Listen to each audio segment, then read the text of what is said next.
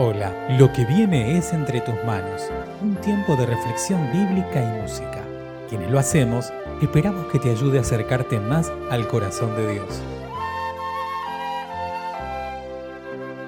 Mi nombre es Emanuel Gro y te invito a que te unas conmigo en la siguiente oración.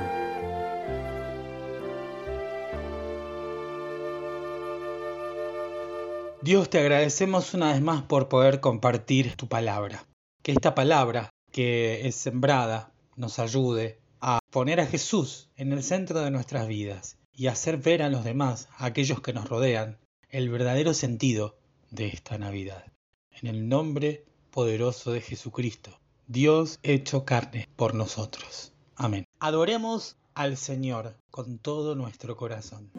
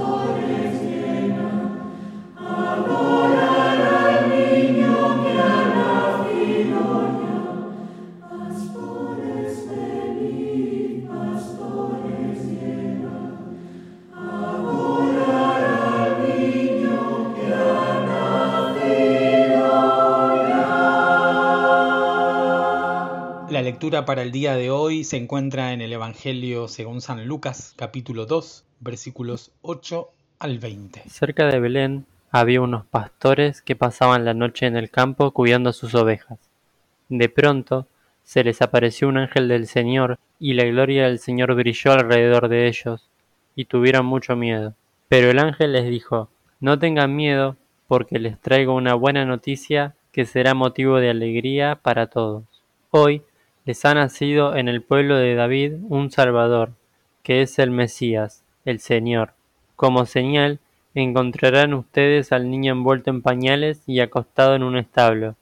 En aquel momento aparecieron junto al ángel muchos otros ángeles del cielo que alababan a Dios y decían, Gloria a Dios en las alturas, paz en la tierra entre los hombres que gozan de su favor.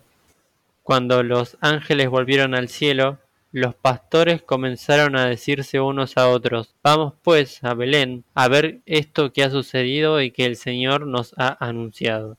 Fueron deprisa y encontraron a María y a José y al niño acostado en el establo.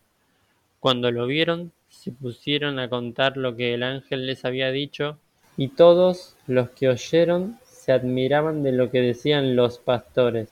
María guardaba todo esto en su corazón y lo tenía muy presente. Los pastores, por su parte, regresaron dando gloria y alabanza a Dios por todo lo que habían visto y oído, pues todo sucedió como se les había dicho.